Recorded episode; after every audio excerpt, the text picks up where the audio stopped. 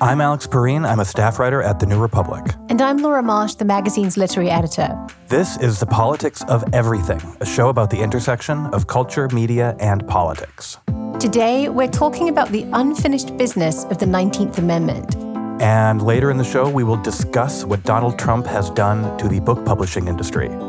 This is The Politics of Everything.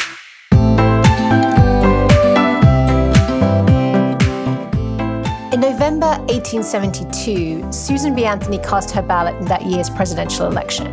Two weeks later, she was arrested. It wouldn't be until August 1920 that the 19th Amendment was adopted, giving women the right to vote. This year is the 100th anniversary of that milestone in women's suffrage. And yet, in the United States today, there are still women who face criminal charges for voting, and many more women who are prevented from voting in other ways. On the show today, we're talking to Melissa Gira Grant, who's been reporting on the American women who still can't vote. Melissa, thank you for coming on. Thank you. So, Melissa, in some ways, the year 2020 is meant to be a celebration of votes for women. Uh, and it's a very high stakes election year, which makes your reporting on this subject, I think, particularly striking. Can you give us a sense of roughly how many women in America cannot vote today? So, the largest category, it seems to be, of women who have lost the franchise are those who lost it because of past criminal convictions or their ongoing involvement with the criminal justice system. And judging by that, that could be anywhere from 600,000 women. It's probably much higher. We don't have authoritative statistics on this, unfortunately. We do know that women are the fastest growing segment of the population of those who are in prison, jails, or under some form of criminal supervision. They have gone from 1980 to the present up by 700%. So that means that the category of women right now who have lost the vote because of that is only growing. Mm-hmm. And as long as our prison population is growing, that will remain the case. So that's a big number on its own. And can you give me a sense of some of the other women who are affected by barriers to voting? So I think people are familiar with voter ID laws, right? Those have have spread across the country, um, sometimes in response to incredibly bogus claims of, of voter fraud. And you know, one way that those laws particularly impact women is a good number of women don't have identity documents that match their current legal name because about 80% of women change their name at marriage and one third of voting age women don't have ready access to the underlying documents that they would need to prove their identity. That could be enough from being turned away to vote. Okay, so if you are called Joan Smith, you get your driver's license, then you get married and you're Joan Jones, uh, that could basically mean that you can't vote, or that could make it really hard for you to vote. And this happened to Wendy Davis. Do you remember Wendy Davis from Texas? I, I don't know. Tell us about this case. So in 2013, when Wendy Davis was running for governor in Texas. And you remember she kind of came to prominence around reproductive rights in the Texas state legislature. There was that occupation of the legislature trying to run down the clock on an abortion bill. And Wendy Davis was one of the Texas lawmakers really at the center of that effort. So she's running for governor in 2013. She goes to vote and her driver's license, because it includes her maiden name, Wendy Russell Davis, and her voter registration record says Wendy Davis, she was challenged. And of course, you know, Wendy Davis is a member of the legislature at one point running for governor. You know, she knows how to assert her rights at the ballot box in a way right. that I'm sure many other women mm-hmm. do not know how to do. And what would happen to them is they would be turned away. Right. You know, Wendy Davis's vote eventually counted because she knew what she had to do to make it count. Correct. But if you don't, then you might just be intimidated out of trying. And that's sort of the largest number of women who are potentially still disenfranchised that it's really hard to quantify. Think about this around immigration and the way that immigrants have been scapegoated for alleged voter fraud. And, you know, there have been efforts to intimidate people who are naturalized citizens out of voting. There have been efforts to intimidate people who have all their documents in order. In Virginia, several years ago, there was a right wing think tank sort of law project, the Public Interest Legal Foundation. They attempted to create a report on what they said was widespread voter fraud long story short, the way that they gathered this information was incredibly poor. They had bad records that they obtained from the state through the normal public records process, but they didn't understand them. They didn't know how to sort of really read these documents to see which were valid voter registrations. As a result, this report that they put out alleging widespread voter fraud, hundreds of people voting illegally, many of them had not voted illegally. And they listed their names and in some cases their social security numbers hmm. in this document. Some of the people actually who were named in this document sued them and, and won an apology from them. I talked to the uh, law project that represented some of those clients, and they consider it a victory. But think about the way that that story then would travel through the right wing media, which it did, right? Mm-hmm. Can you mm-hmm. imagine what it is like to have your name circulating in a document like this and people in this environment, this incredibly mm-hmm. volatile environment, an incredibly xenophobic political moment, are calling for you to be killed for voting. Right. So I'm also thinking about how those stories spread through other media and uh, the effects they have on people who might be thinking of going out to vote. You don't want to end up on one of those lists, right? So it's a form that's of right. voter intimidation that's masquerading as some kind of public accountability project. That's right. And this group, Public Interest Legal Foundation, is continuing to try this in other states, and they're having to be, you know, essentially chased around the country. And we were talking about people right now who are qualified under our current laws to vote, but who are intimidated out of it, or people who were formerly qualified to vote but have lost that right. But there's a ton of Americans, as in people who live in and reside in America, uh, who simply don't have the right to vote because they're not citizens, right? Correct. The voting rights have always been, you know, extend along the lines of citizenship. For the purposes of my story, I looked at people who technically, legally should be able to vote. And what I didn't expect to find was the degree to which the specter of, you know, immigrant voter fraud could still be deployed. Right. Mm-hmm. So I think people might see that and think, like, oh, well, they're immigrants. They're not legal to vote anyway. But the reality is, depending on your status, you could. And some of these people who should have been legal to vote may have had like one document missing or something in some cases. Mm-hmm. They can sort of like take these technical errors or errors in paperwork and try to blow it up into something much bigger than it is. Mm-hmm. Right. Part of this, too, I think, is that voting is so much more complicated than we think it should be. Even things like the restrictions on early voting can have the effect of meaning that more women are not able to vote because they don't have the time to get to a polling place on election day. And that means that even though they have the right to vote, they're not able to exercise that right. Right. This is sort of the much broader unfinished business of the 19th Amendment. You know, what does it mean to actually have the right to vote in the law if you don't actually have a way to sort of then challenge all of these other ways that that is chipped away at? I was talking with Nancy Abudu at the Southern Poverty Law Center, who's representing some Black women who have been denied the right to vote because they haven't paid the fines and fees associated with their past convictions. And this is Florida State, which is a huge battleground right now for voting rights. Nancy was saying to me that, you know, one of the things that we lack with the 19th Amendment still is any sort of real teeth to it. Like if you are only going to have voting hours open at certain times, that is going to make voting inaccessible to people, right? How do you make a claim that requiring people to pay fines and fees is a violation of the 19th Amendment? And what she was able to do is actually make a pay inequity claim, right? That women actually were not going to be able to make the same kind of money as men who would pay that fine and fee. And also, her clients are Black women and they're clients who have past felony convictions. So, even finding a job in the situation that they're in is that much harder. So, you have created what is essentially a poll tax and you've gotten away with it.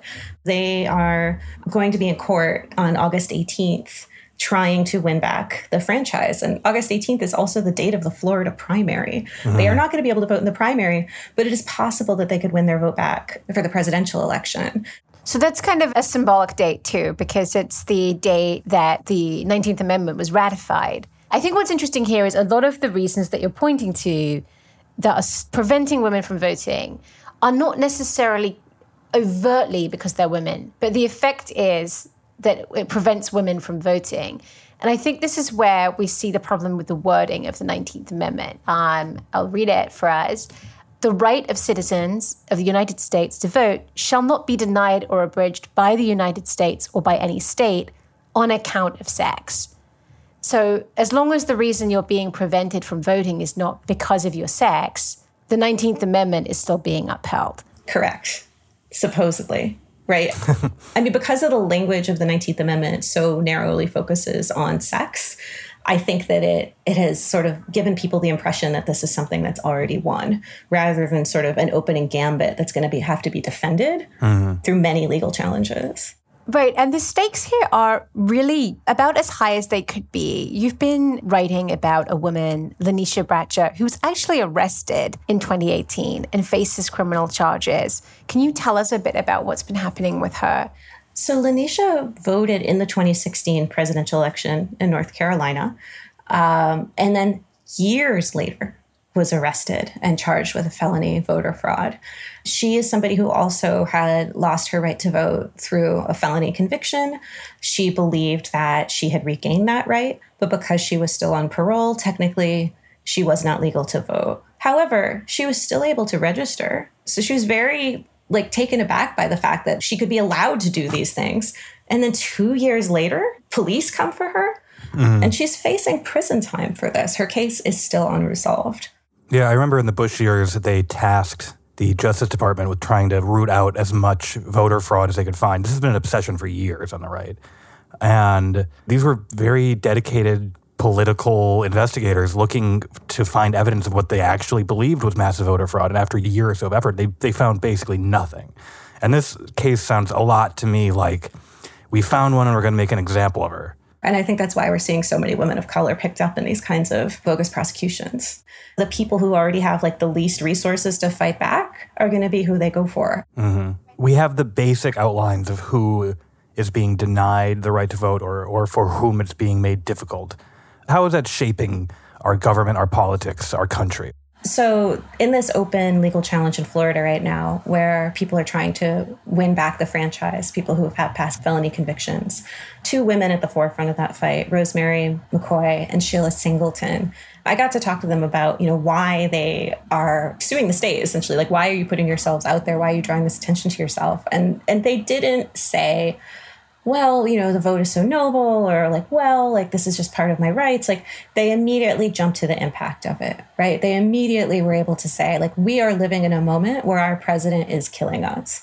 We are living in a country where we are spending more money on police than we are spending on schools. And we are living in a particular community where we have no say over our sheriffs, our prosecutors, our local legislators, city council people. And how does that make us feel walking around? That is also like not a new case. Like that's the case that black women have been making for suffrage for a hundred years as well. It's not just about like granting me citizenship as a woman. It's about what you do with that and what you can do with that.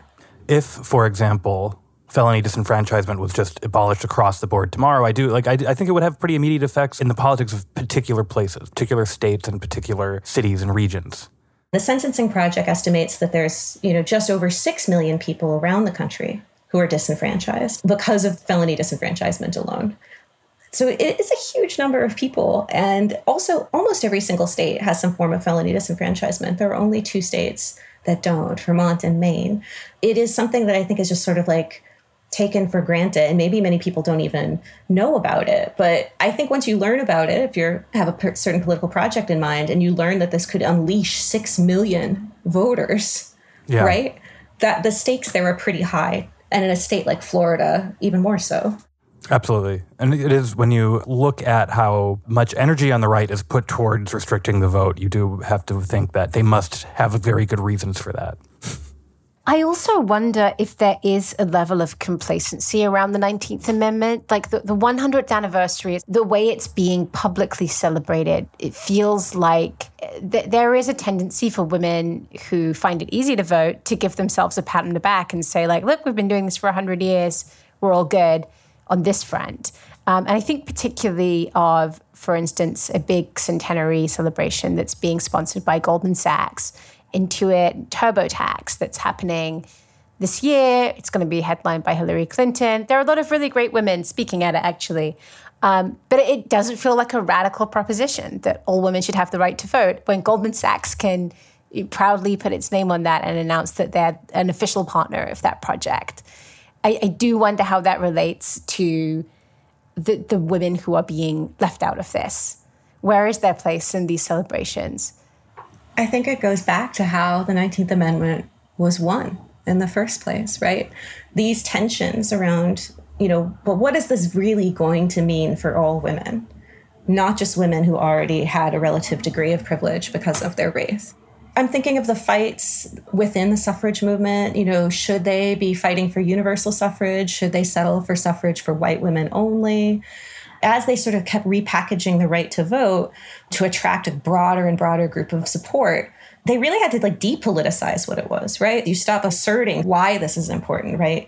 And you see this in the black suffrage movement like, well, this right matters because look at the way that we're being abused, even riding a trolley, right? This mm. immediate connection to your like actual lived experience. Whereas for some women, I think they felt like once they got this right, they were pretty much all set and there was nothing left to fight for. And it, we still have that kind of inequality and that sense of like, you know, does the vote really accomplish all of your rights? I don't think it even does for white women. I think that's a ridiculous thing to say. But it makes it easier to celebrate the centenary and put on your white pantsuit and leave your I voted sticker on Susan B. Anthony's grave or whatever you're going to do. Right now, we're, we're talking about a bunch of women in Florida who aren't allowed to vote because they can't afford fines. And I think you know, Goldman Sachs might be able to help out if they actually care. I mean, real talk, Goldman Sachs could pay the fines of every right. single person in Florida, and then they could go vote um, if they could figure out where to pay them. This is one of the other things about it that's just so insidious. Like the state of Florida is saying, well, we actually can't tell you where yeah. you, the money you owe needs to go. So it's yeah. structurally impossible for people to pay it. But but say that it wasn't. Say that Goldman Sachs couldn't call up Florida Secretary of State figure out where to write their 1.5 million check or however much it is, they could wipe that debt out in a blink, right? But but that's not what it's about. Like what is Goldman Sachs celebrating when they're celebrating the 19th Amendment? I don't think they're celebrating women's full participation in the political project, right? They're celebrating right. a particular version of it, a particular kind of woman who mm-hmm. would be welcome at such an event. And I, wonder if the focus on this being purely a women's rights issue, something that's very historical feeling, means that we don't talk about the ways that it intersects with economic inequality and also racial justice. Just taking a look at what does it mean to do like women's rights political work right now? What is the feminist project right now? I think that sort of the most interesting, the most lively, the most potentially successful advocacy for women's rights that's happening right now is not itself happening under the umbrella of women's rights right? It's happening in racial justice movements. It's happening in people who are fighting for medicare for all. It's happening in movements for climate justice where there's a recognition that these things are all connected. And there's a recognition of women's leadership. I don't think it's an accident that you know many of the most visible first leaders in the movement for black lives including the three women who coined it were black women and, mm-hmm. you know, does that make Black Lives Matter a women's movement?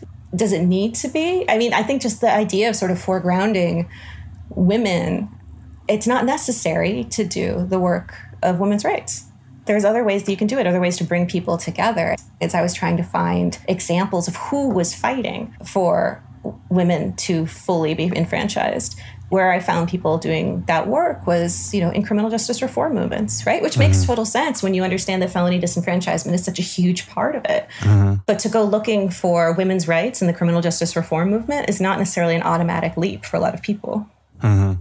I can imagine if we were sitting here 2020 in the fourth year of a Hillary Clinton presidency that it would be so easy for so many people to get together and celebrate the 19th Amendment. Job done. Women can vote now. Women can even be the president.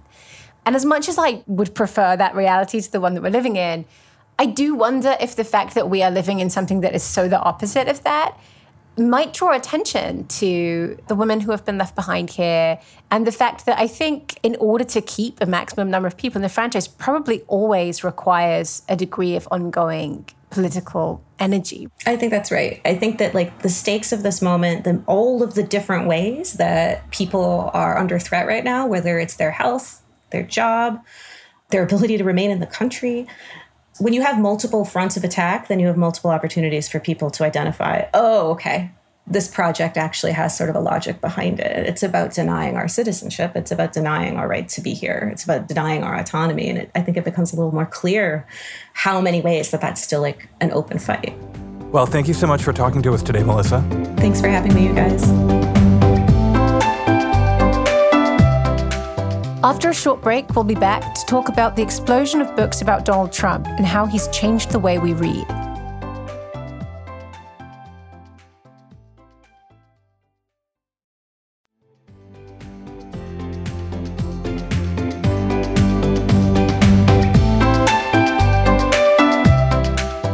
For our second segment today, we are joined once again by New Republic staff writer Alex Shephard, who has carved out a fun beat for himself at TNR, the Bad Trump book beat. Uh, broadly, Alex says that books about Trump are selling great. Books about Trump by reporters, books about Trump by people who know him, biographies, insider accounts from the White House. And in the publishing industry, traditionally, when some books are doing really, really well, that's good news for everyone who writes books because it can subsidize the rest of the books that publishers put out. Uh, Alex suggests that this thing that you thought was good may not be good, and he's going to tell us why. Alex, what is Trump doing to books as we know them? He's selling a lot of them. Publishers had initially resisted publishing books about Donald Trump, assuming, like, many uh, effete liberals uh, with a lot of money that he would go away after the fall of 2016. When that didn't happen, they basically bought every book in sight that had anything to do with Donald Trump. And what they saw was that if you put uh, the president's face on a book cover or you gave it uh, a title with one of his catchphrases, then that book would probably sell at least 100,000 copies. So the biggest selling of these books was Michael Wolff's Fire and Fury. That was also the one that sort of kicked off this trend. It was published in January of 2018. sold over 4 million copies, probably close to 5 million now. Uh, Bob Woodward's Fear sold 1.1 million. The, the two most recent books, John Bolton's The Room Where It Happened and Mary Trump's book about how her family destroyed America, uh, those two books each sold about a million copies on their first day. Very, very, very current events books have not traditionally dominated the bestseller list, right? You certainly not in this volume. During the Bush era, you saw books like um, Richard Clarke. That book sold 500,000 copies. You also had sort of like lower market books. You had Jacob Weisberg's Bushisms that came out in 2001 and was a collection of all the zany stuff that George W. Bush said. You know, Al Franken's political career was essentially based on the books that he wrote about Rush Limbaugh and the Bush administration. I think what you're seeing now is a, a change to this being its own bona fide genre. And the genre is books about how the president is a bad man who's doing bad things. Are these good books, Alex? Are these are these how are these books as books? Uh, they're bad. Uh, many of them are not books in a conventional sense. Robert Giroux, he's the G in FSG. He used to have a saying. He would call these things ooks because they're like a book, but you know, not quite there. Mm-hmm. Um, there is a lack of analysis. In many cases, there's a lack of uh, just factual accuracy. I think you know, in some ways, Michael Wolff's Fire and Fury is the Ur Trump book, and that it was splashy. It got a lot of things wrong, and basically nobody remembers anything about it two years later. A lot of these books mm-hmm. can drive the news for, you know, a week or two, but as a book, you know, books are supposed to add some some sort of value that you don't get from reading the news, and and none of these books do that traditionally we do not look to books to, to break news because books take a really long time to write so generally you're looking at a book to sort of like provide more context give a really in-depth careful accounting of something that happened sort of reframe a big narrative rather than to just give you some information which I think is what you're saying these books do. They, they sometimes have like splashy little nuggets. That's the stuff that you'll see picked up in the post. My question then is why are people buying those books? If you can get the splashy nuggets in a New York Magazine excerpt of Fire and Fury, why buying Fire and Fury? I have a few theories. Uh, one is just that these books, from a publicity standpoint, they've obliterated anything else. So, you know, book marketing has historically been done by getting people on television and radio. And it used to be that you've got a wide variety of authors who would do this. And now pretty much everybody who's getting that attention has written a book about the president. But from a consumer perspective, you saw a little bit of this in the wake of George Floyd's killing, where I think that there's a real drive for people to buy books that explain the moment.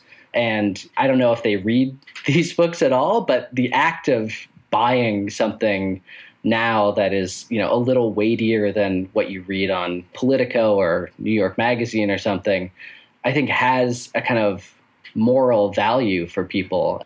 I think that the president tweeting about these books plays a, a, really big role in this too, where, you know, Bolton and the Mary Trump book are really good examples where he went out and said, oh, these people are terrible. The books are really bad. The mm-hmm. fact that these books are viscerally making this guy angry is driving sales, right? Yeah. You're participating in making him mad.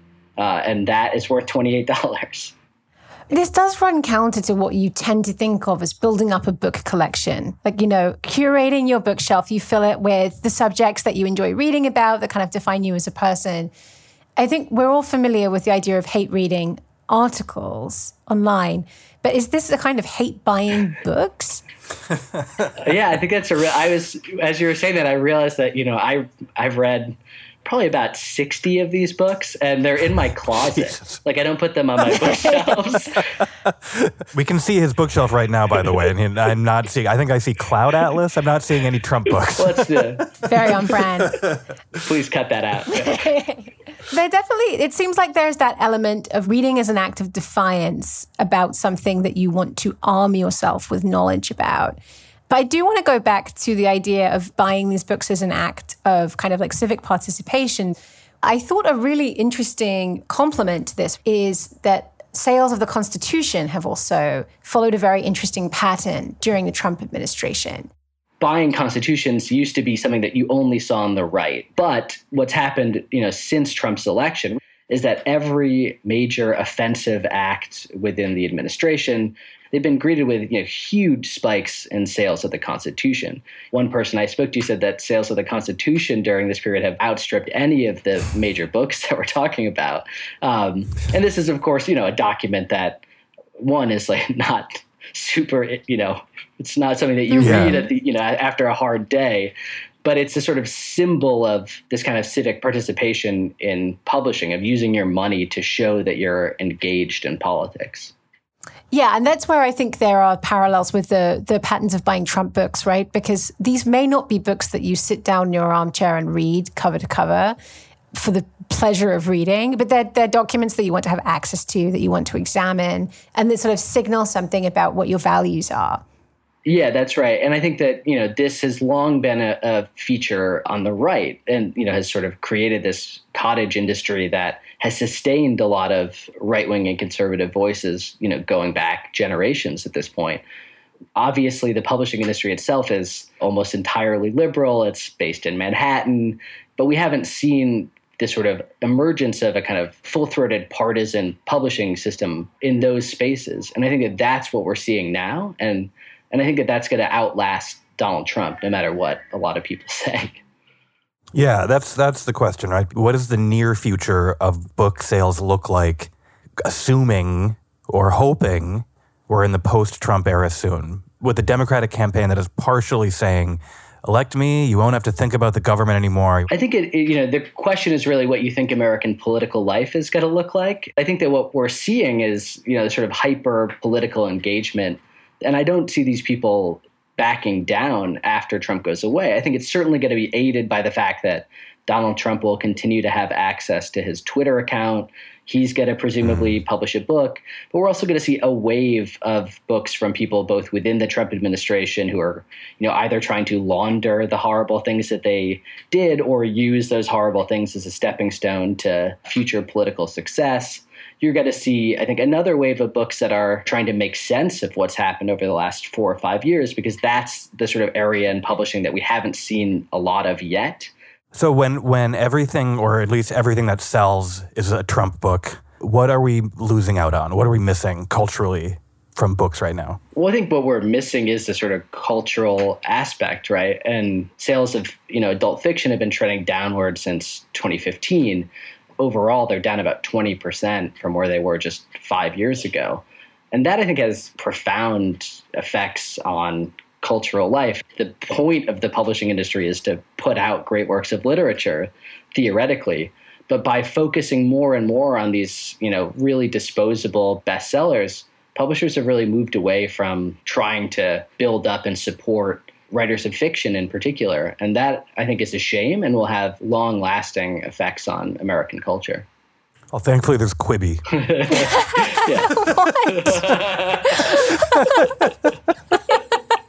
no more novels, but no, we don't.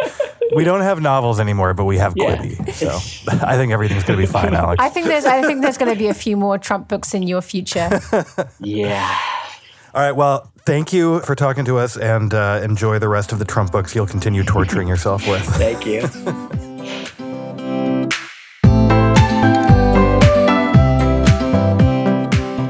This is the politics of everything. Please subscribe, rate, and review us wherever you get your podcasts. Thanks for listening.